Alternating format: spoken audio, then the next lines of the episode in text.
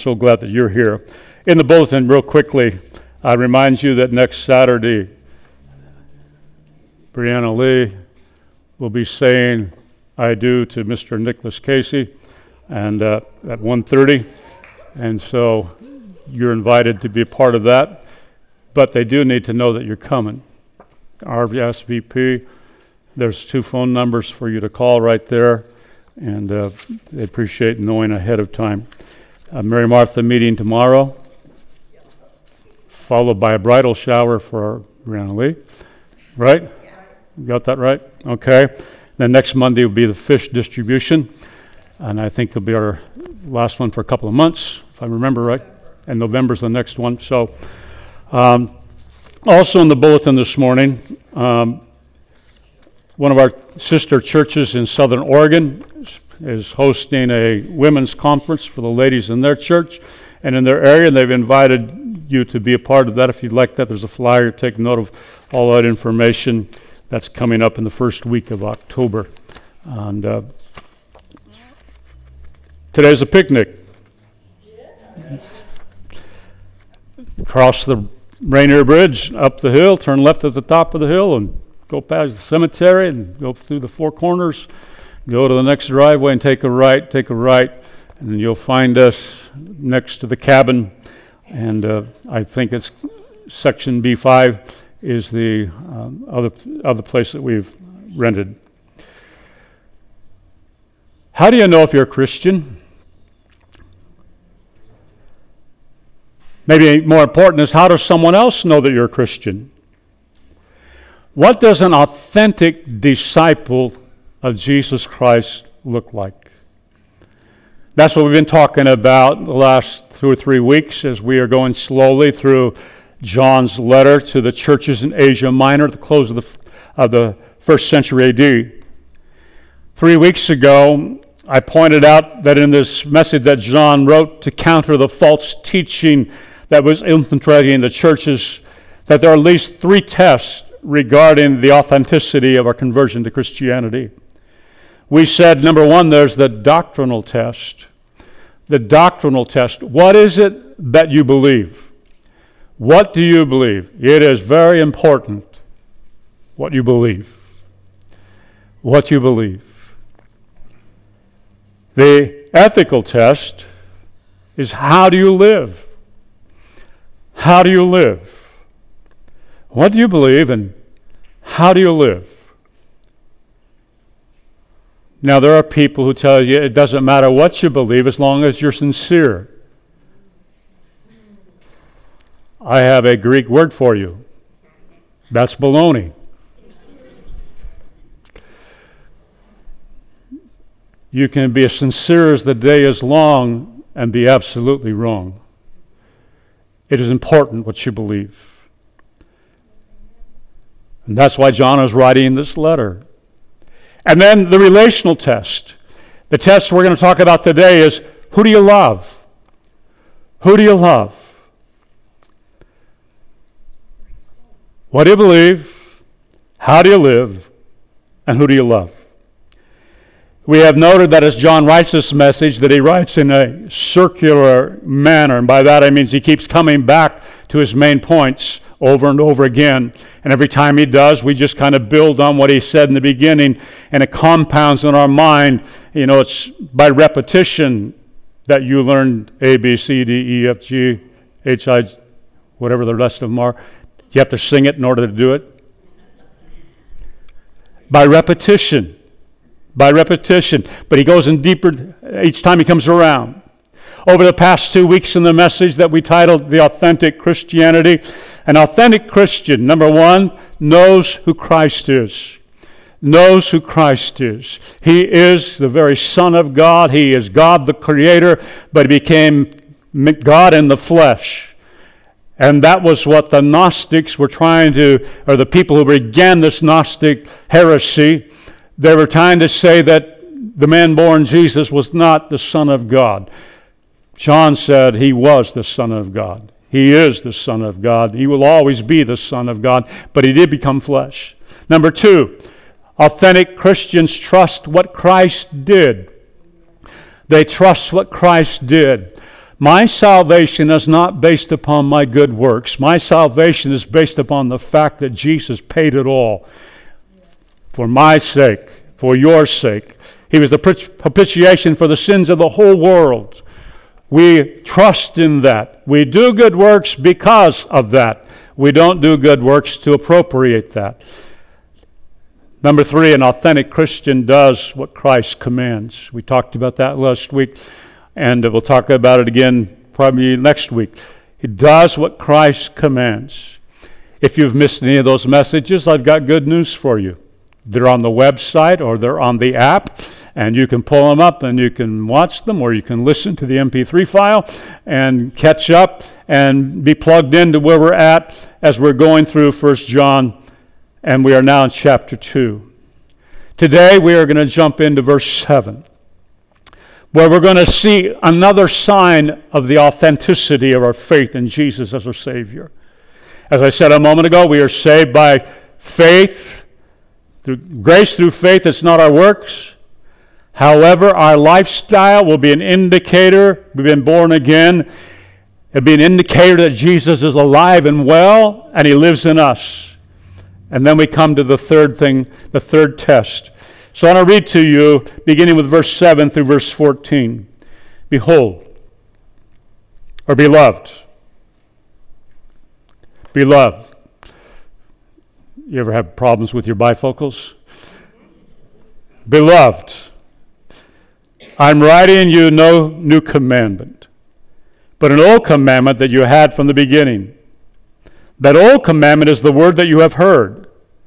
At the same time, it is a new commandment that I'm writing to you, which is true in him and in you, because the darkness is passing away and the true light is already shining.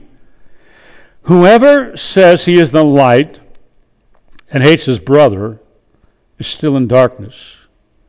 Whoever loves his brother abides in the light, and in him there's no cause for stumbling. But whoever hates his brother is in the darkness and walks in the darkness and does not know where he's going, because the darkness has blinded his eyes.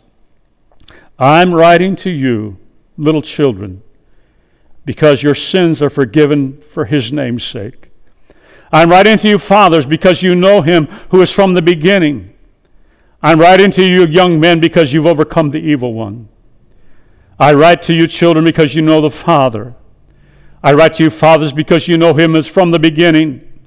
I write to you, young men, because you are strong and the word of God abides in you, and you have overcome the evil one. John makes some very important statements, theological statements about God in the message of 1 John. And we noted in the first chapter that incredible statement, three words God is light. God is light, and in him is no darkness at all. No, not any. He declared in chapter 1 if we walk in the light as he is in the light, we have fellowship with one another, and the blood of Jesus cleanses us from all sin. Well, here in chapter 2, we circle back, and now we're talking about the light again. And I want to take a few moments to unpack part of this, what I've just read. We won't get to verse 12. because I'm planning on having to quit early in the second service to go to the picnic. And so it might be shorter. I'm not guaranteeing that though. Number one, the light shines in God's law. The light shines in God's law. He said in verse 7 I'm writing you no new commandment, but an old commandment that you had from the beginning.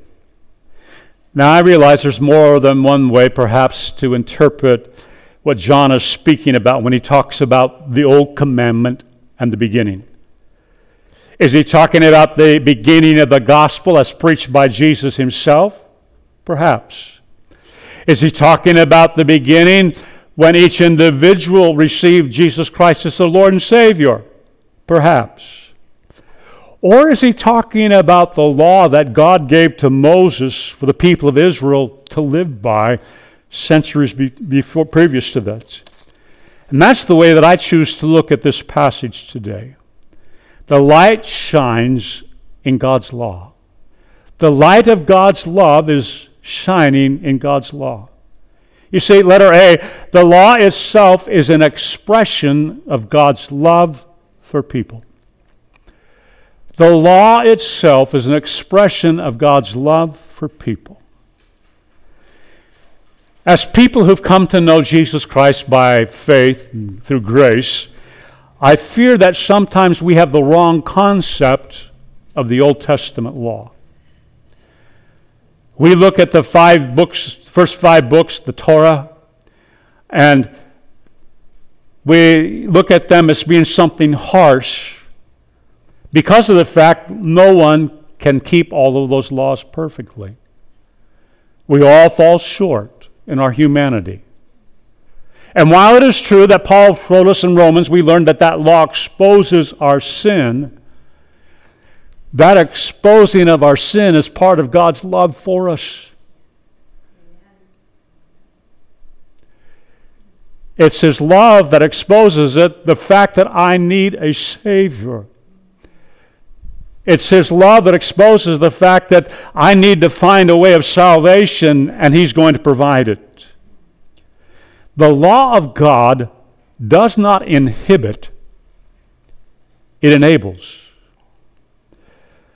The law of God does not inhibit, it enables. Now, I know that those of us who grew up in a Pentecostal church can't believe that because of the way things were preached about what you wear and what you don't wear. No makeup, no jewelry. Ladies don't wear men's pants. On and on it went. You don't smoke, you don't chew, you don't go with girls who do. You don't go to movies. You don't do this, you don't do that, you don't do this, you don't do that.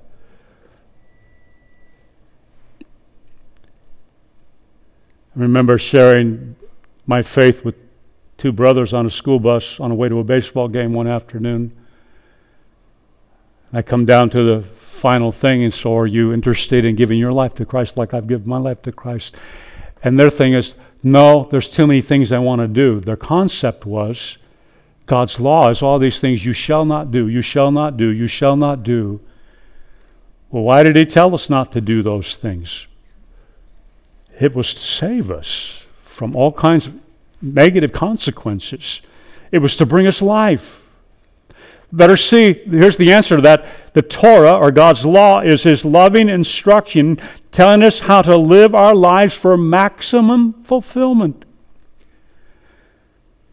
He's trying to teach us how to live our life for maximum fulfillment. To walk in surrender to Him, to follow His will, I mean, what was the promise to the Israelites? If you'll follow me, I'll take you to the promised land where it flows with milk and honey, and I will give you that land if you'll just obey my words. Now, what can be bad about that? But they got sidetracked along the way.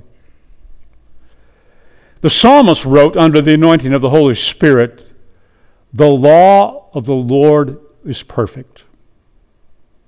It's perfect. It's a place where we see the light of the Father revealed, the love of the Father revealed. And the command to love God and to love people comes from God's law. Love is not a New Testament revelation. Love has always been God's nature. When did God decide that He was going to send a Savior into the world? The Bible says before the foundation of the world, the plan of salvation was set out. He's the same yesterday, today, and forever. In our modern day thinking, the concept of true love has been grossly misunderstood.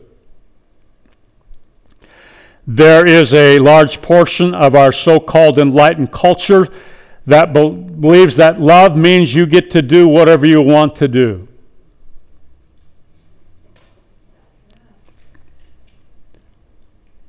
God's love comes with parameters. parameters that reflect his nature, his character. Later on, we're going to learn in John, we've already talked about it several times, we're going to learn, though, but he's going to say, God is love. Not God loves, God has love, but God is love. That's who he is what he is forever. God is love. And the original command, the old command, starts in Deuteronomy chapter 6, verse 5. You shall love the Lord your God with all your heart, with all your soul, and with all your might. And then they added to that Leviticus 19, verse 18, and part of that verse You shall not take vengeance or bear a grudge against the sons of your own people, but you shall love your neighbor as yourself. I am Yahweh. I am the Lord. Jesus repeated those words when a lawyer an expert in the Old Testament law said, Jesus, what is the greatest commandment? In Matthew chapter 22, verse 37. And he said to him, You shall love the Lord your God with all your heart, your soul, and with all your mind. This is the great and first commandment, and a second is like it. You shall love your neighbor as yourself. On these two commandments depend all the law and the prophets. Everything in the Old Testament is grounded and founded upon love God, love people. Love God, love your neighbor. In case you didn't get it, when you get to Galatians chapter 5 verse 14, the apostle Paul repeats it one more time. For the whole law is fulfilled in one word. You shall love your neighbor as yourself. The light shines in God's law. John goes on to say that the light shines in Jesus and his followers by the love expressed through them. The light shines in Jesus and his followers by love. Verse 8 said this At the same time, it is a new commandment that I'm writing to you, which is true in him and in. Don't glaze over that. Don't skip over that. It's true in him and in you because the darkness is passing away and the true light is already shining. John says there's this paradox. The command to love is old, but at the same time it's new. But I I don't, I don't want you to go by this too fast. What's true in him is true in you. The darkness is passing, the true light is already shining in him and in us. So, what is it that makes the old commandment new? Well, Jesus said in John 13, A new command I give you. But first of all, letter A, Jesus is the only one in history to live out the command to love. Always. He's the only one who did it perfectly. We all have moments when we love somebody. But we all have moments when we do not choose to love somebody. But Jesus lived in the power of love perfectly as a man dependent upon God. He lived in obedience to the Father. Jesus declared, No greater love has anyone than this, than he would lay down his life for his brother. He didn't lay down his life just for his brother, he laid down his life for sinners, for his enemies. God said we were his enemies before we came to Christ. Letter B, in Jesus, love became new in the extent to which it reached. His love became new in the extent to which it reached. In Jesus' day, every Jew knew the command to love God with all their heart and their neighbor. It was part of the Shema that they, they recited every morning and every night. Hear, O Israel, the Lord your God is one God. Love the Lord your God with all your heart, soul, and mind, and love your neighbor as yourself. They said it every day. They knew that.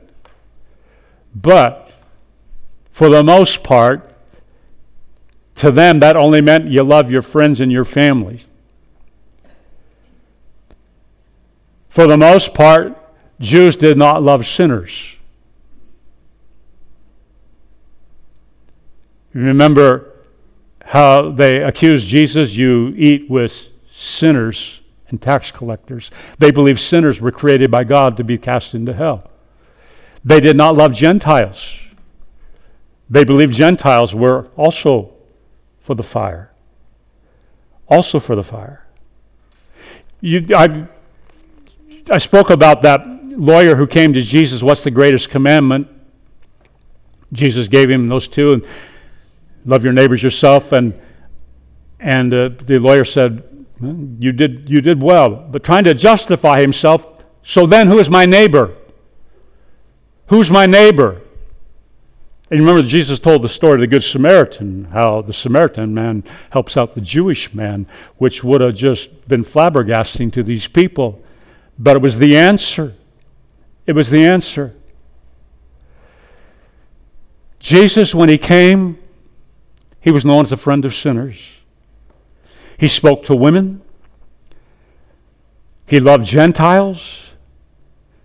And we read in, in verse 2 of chapter 2 He became the propitiation for the sins of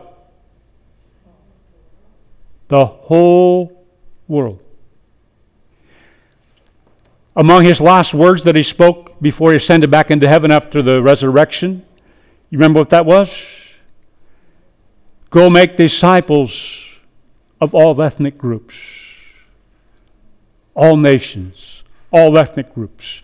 He said, You will receive power to be witnesses of me in Jerusalem, Judea, Samaria, and the ends of the earth. Letter C. In Jesus, love became new in the lengths to which it would go. In Jesus, the love became new in the lengths to which it would go. Think about this. Nothing that anyone could do to Jesus could turn his love to hate.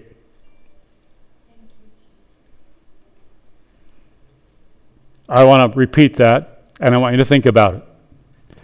Nothing that anyone could do to Jesus could turn his love to hate.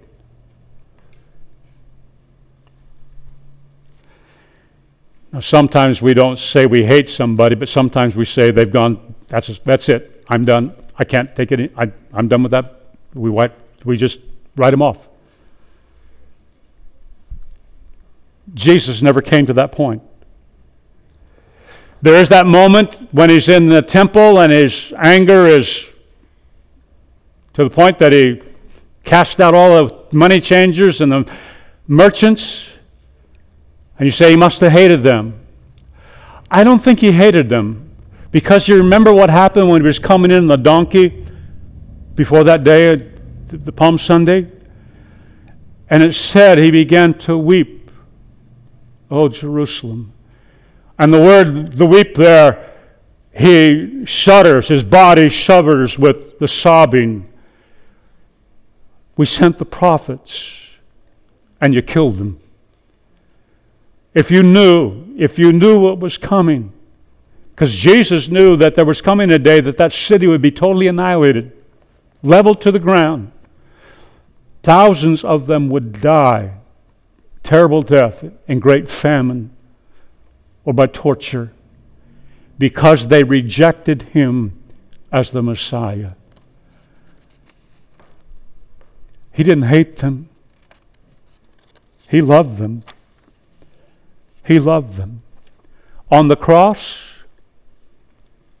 having been tortured and beaten beyond recognition, Isaiah said, after they beat him, you won't be able to recognize his face.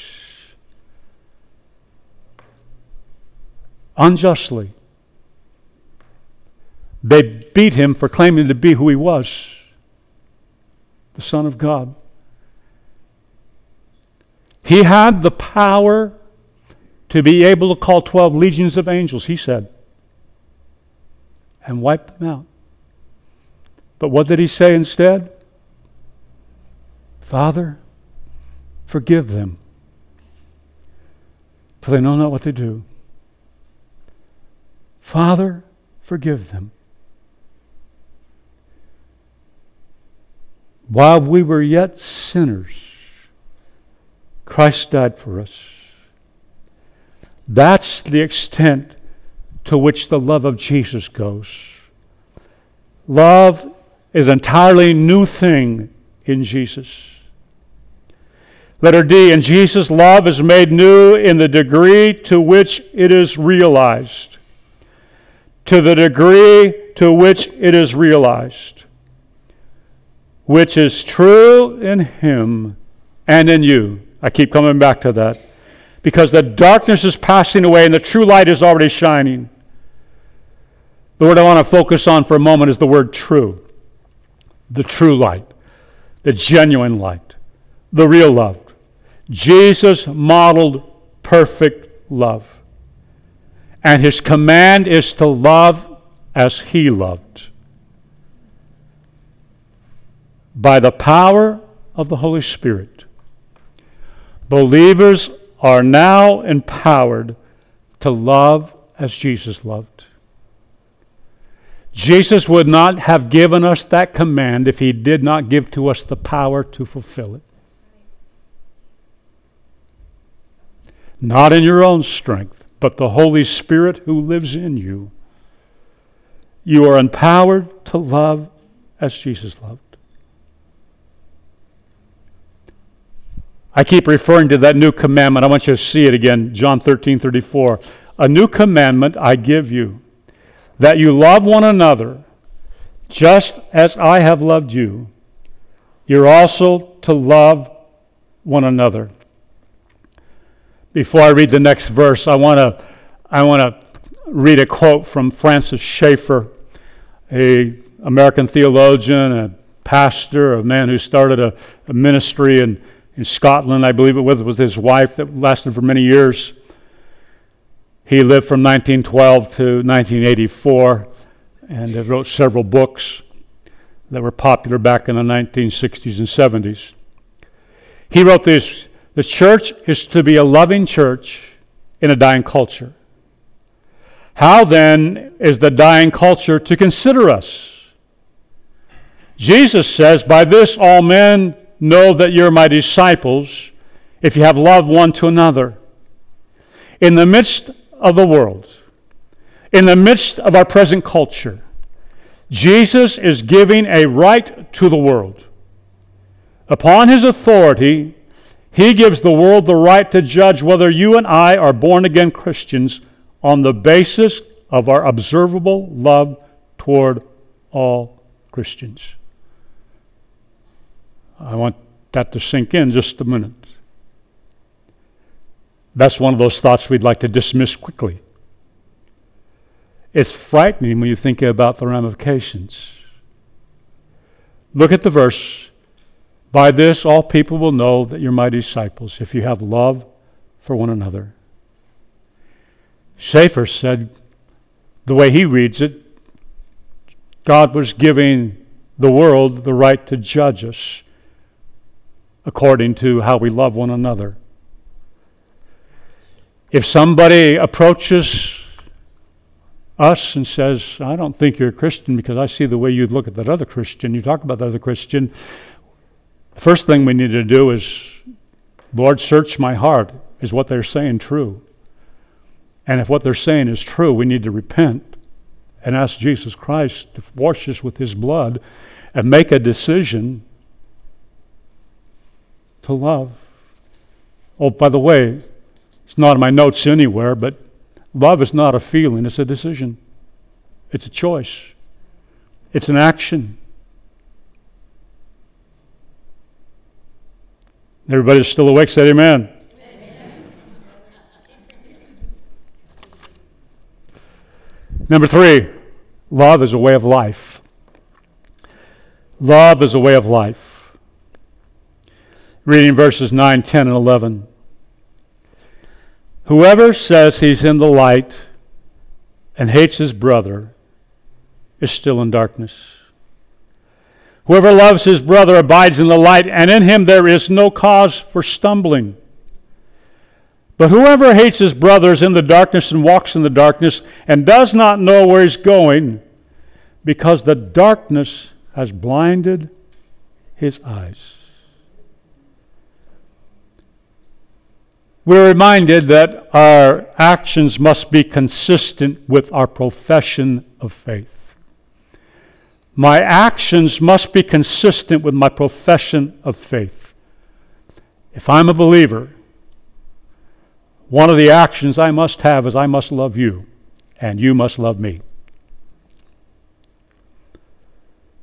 This is the fifth time since the beginning of chapter 1, and we're only partway through chapter 2, the fifth time that he points out the inconsistencies of saying one thing and doing another. You can go back to the verse 6, 8, and 10 of chapter 1. If we say, if we say, if we say. Chapter 2, it's verses 4 and verses 9. I'm reminding you that he, he's writing to a group of people to counter the teaching of those forerunners of the Gnostic heresy that as long as you know the right thing, it does not matter what you do. But he makes it perfectly clear that's not the true gospel. That's not the authentic follower of Jesus Christ. If I say that I'm in fellowship with the Father and I hate any one of you, or the brother in the church right down the street, or down the street that way, or down the. There's about 100 churches here in town. If I hate any one of them, I'm deceived. I'm in the darkness. It says I'm not an authentic follower of Jesus Christ. B. Love and hate are incompatible when it comes to my choice of how I'm going to interact with people, especially the body of Christ. Love and hate are incompatible. There is a license to hate that is given to us from the Scripture. Romans chapter 12, verse 9. I put it in parentheses, I think, in your notes. Let love be genuine. Abhor, the NIV says, hate what is evil. And I put in italics, what is evil? It didn't say who is evil. Hate what is evil. You can hate the devil who's blinded people to the truth and righteousness. But love the people of God sincerely. And by the way, who am I to hate somebody that God loves?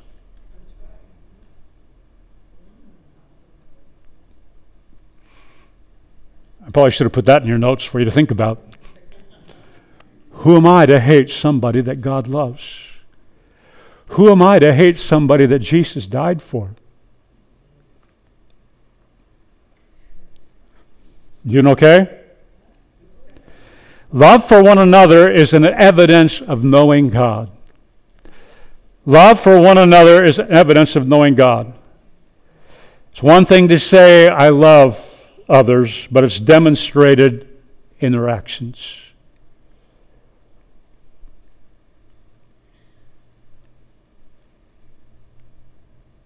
I've had my kids say, I love you, and I've said to them, Do you really? Do you really love me? Bible says if you love Jesus, you keep his commandments. Love is expressed by spending time with people. Love is expressed by acts of service for someone with no expectation of reciprocation. Over the centuries, there have been groups of people and there have been individuals who, in the name of piety, in the name of being set aside for God, they have isolated themselves from other people, Christians included, lest they be tempted, lest they be dulled by somebody who is less spiritual than they. In their pursuit of holiness, they ignore the supreme command of God to love God and to love your neighbor. Jesus put them right there together. The second is like it. The greatest commandment, the second is like it. That means it's a great commandment. Love your neighbor. We learn to love in the context of Christian community. We learn to love in the context of Christian community. Now, you might sit in your living room and keep the doors closed and never go outside and say, I love everybody. That's because you've never been bumped by anybody. You've never smelled anybody that smelled bad. You've never heard things that you shouldn't hear from somebody. It's in the context of the community that we learn how to love. In the context of messy humanity, that's where we're sanctified. We learn to love in the context of personality differences. Sometimes God brings somebody alongside of you with personality so opposite yours because God wants to chip something off of your personality and make you more lovable and more loving. It's in the context of different taste in terms of what we wear, wear, what we eat, what we drink, what music we like or don't like, that we learn to love each other. It'll be interesting at the picnic today to watch what you like to eat and what you don't like to eat. But that's not what's going to separate us. That's not what makes us one. What makes us one is we're the body of Christ. One of the traps for the church in America that I see in light of the context of the philosophy of today of our culture is to focus on ourselves, to find myself, to work on cultivating my character, preserving my identity, my virtue. Beware of the temptation to become self centered. Beware of the temptation to become self centered.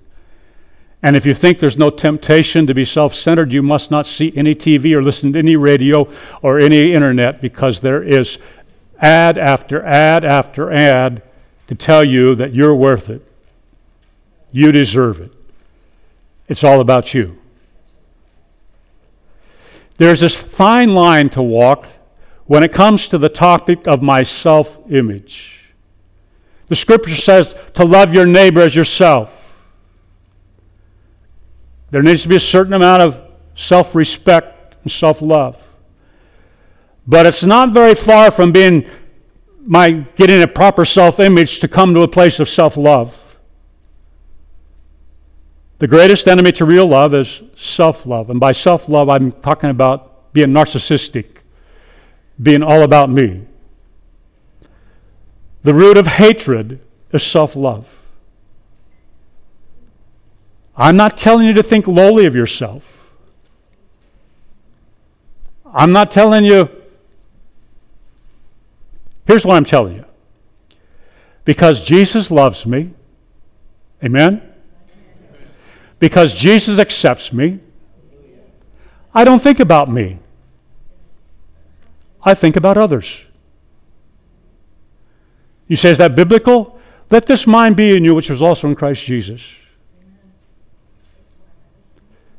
Emptied himself, became a servant. He said, I didn't come to be to serve, I came to serve. So my, my identity is in the fact I'm born again by the love of Jesus Christ, the power of Jesus Christ, the blood of Jesus Christ. He accepts me, He loves me. That's good enough. And so now, Lord, help me to love people like you love people. That's walking in the light. That's fulfilling the love of Christ. There are so many people that say, I'm a Christian, I believe in Jesus, I've asked Him to be my Savior, but I don't believe in the organized church. I don't need the church. Jesus and me, we got our own thing going. John says you're walking in the dark. You're deceiving yourself. In my research this week, on the numerous commentaries and preachers that I look at, novelist, essayist, and farmer Wendell Berry has a unique image for perils of individualism. As he was walking with his friend Wes Jackson, they observed a plot of Maximilian sunflowers, a nearly 10 foot tall plant native to the Midwest. Wes Jackson pointed to one particular plant that was growing alone, disconnected from the community of the other sunflowers. Wendell Berry observed that although this solo individualistic plant had grown very tall, it was clearly not very healthy. The blossoms were thick and heavy, so heavy the branches were starting to strain and break under the weight. Berry noted that in one sense the plant had succeeded as a solo plant. After all, it was growing, it was unusually tall. But unfortunately, it had completely failed in its intended purpose as a Maximilian sunflower. These plants only thrive and give life as they grow in community not in isolation. He concluded, we could say that achieving success solely as an individual was the plant's failure. It had failed because it lived outside an important part of its definition, which consists of individuality and its community. A part of its healthy potential lay in its community, not just itself. For Wendell Berry, people today are often lonely and isolated because we've lost a simple biblical truth.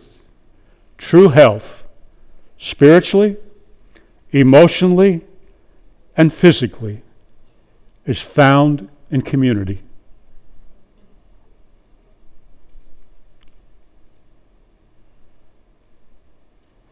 Health, spiritually, emotionally, and physically, is found in community. To speak of a health of an isolated individual is a contradiction in terms. Robert Candlish, over a century ago, said this. This is not me. This is Robert Candlish, okay? A selfish religionist is sure to become either morbid or stupid.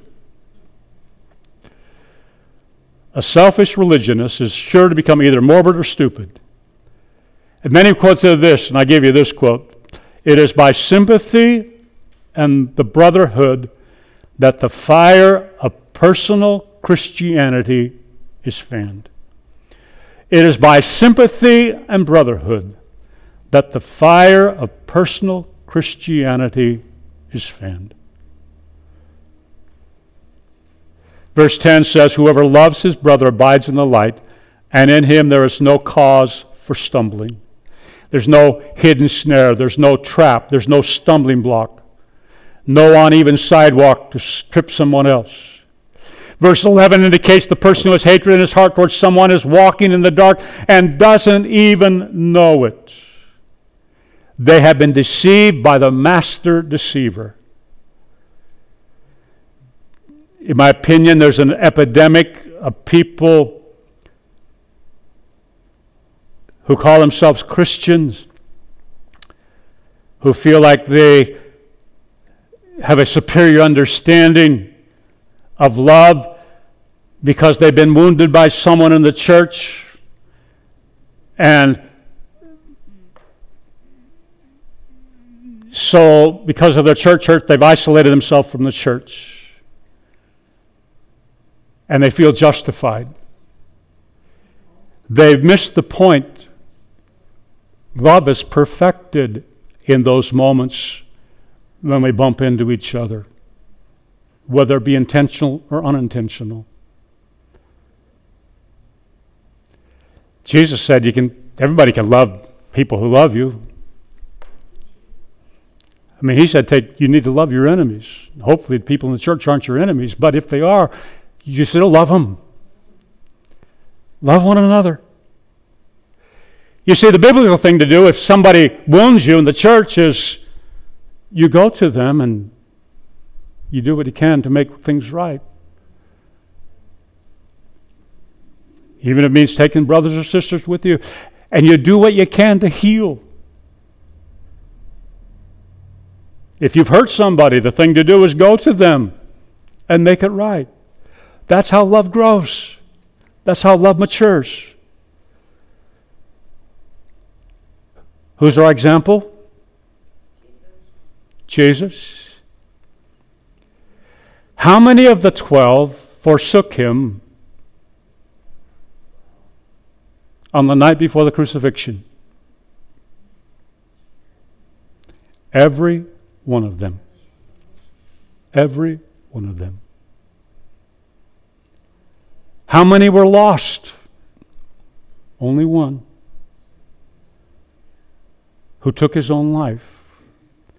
All the rest were restored to fellowship because Jesus loved them and forgave them. He commissioned them and sent them out to preach the gospel in his name, even though they had forsaken him. Peter denied him, not once, but three times. But Jesus' love endures forever. His grace knows no end. Light and love go together. Light and love go together. If we love people, and that's what we're commanded to do, we take great care to avoid sinning against them or causing them to stumble. We want to encourage them, we want to build them up. You all know John 3:16. You need to know 1 John 3:16 as well. It's easy. By this we know love, that He laid down His life for us, and we ought to lay down our lives for the brothers. We ought to lay down our lives for the brothers.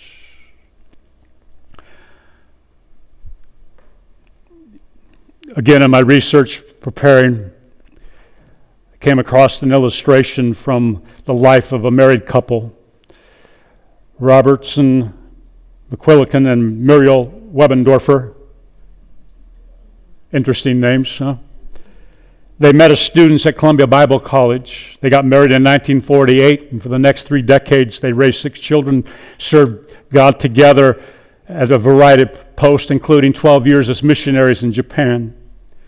In 1986, they returned to the United States, and Robertson became the president of Columbia Bible College now called Columbia International University.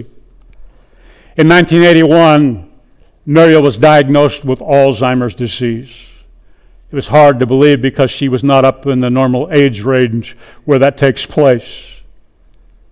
As the next few years went by, Robertson watched helplessly as his fun, creative, loving partner slowly faded away. Muriel knew she was having problems, but she never understood she had Alzheimer's. Robertson said one thing about forgetting is that you forget that you forgot. So she never seemed to suffer too much from it, is what he said. There was one phrase she said often, however I love you. Robertson learned much about love from Muriel and from God during those first few years of the disease. When he was away from her, she became distressed and would often walk the half mile to his office several times in a day to look for him. Once, when Robertson was helping take her shoes off, he discovered that her feet were bloody from walking. He was amazed by her love for him and wondered if he loved God enough to be so driven to spend time with him. By 1990, Robertson knew he needed to decide about his career. The school needed him 100%. Muriel needed him 100%. In the end, Robertson says the choice to step down from his position was an easy one for him to make. Perhaps the best explanation can be found in the letter he wrote to the Columbia Bible College constituency to explain his decision. Recently, it has become apparent that Muriel has continued most of the time, is contented most of the time she's with me, and almost none of the time I'm away from her. It's not just, just discontent, she's filled with fear, even terror. That she has lost me and always goes in search of me when I leave home. So it's clear to me that she needs me now full time. This decision was made, in a way, 42 years ago when I promised care for Muriel in sickness and in health, till death do us part. So, as I told the students and faculty, as a man of my word, Integrity has something to do with it, but so does fairness. She had cared for me fully and sacrificially all these years. If I cared for her the next 40 years, I would not be out of her debt. Duty, however, can be grim and stoic. But there's more. I love Muriel. She's a delight to me. Her childlike dependence and confidence in me, her warm love, occasional flashes of that wit that I used to relish so, her happy spirit and tough resilience in the face of her continual distressing frustration. I don't have to care for her. I get to. It's a high honor to care for so wonderful a person. Robertson relied on Jesus to give him the strength to meet his wife's needs week after week, month after month. When people asked him if he ever tired of caring for Muriel, he'd often say, No, I love to care for her. She's my precious. Yes, Muriel was his spouse, but he relied on Jesus to enable him to love her as Jesus loved him. And that's what the call is for us to love the brothers. When that says brothers, it doesn't mean gender, it means the family of God. How can you be sure that you're a Christian? If you're Christian, you'll love others. Practically, that means if someone sinned against you, you forgive them. If you sinned against them, you ask for forgiveness. It means that you'll demonstrate your love even when it's costly. You give of your money, your time, your effort to demonstrate your love for others. Last note may God help us to love others as Jesus loved us. May God help us to love others as Jesus loved us. Amen? Amen. Let's sing it one more time Power of Your Love.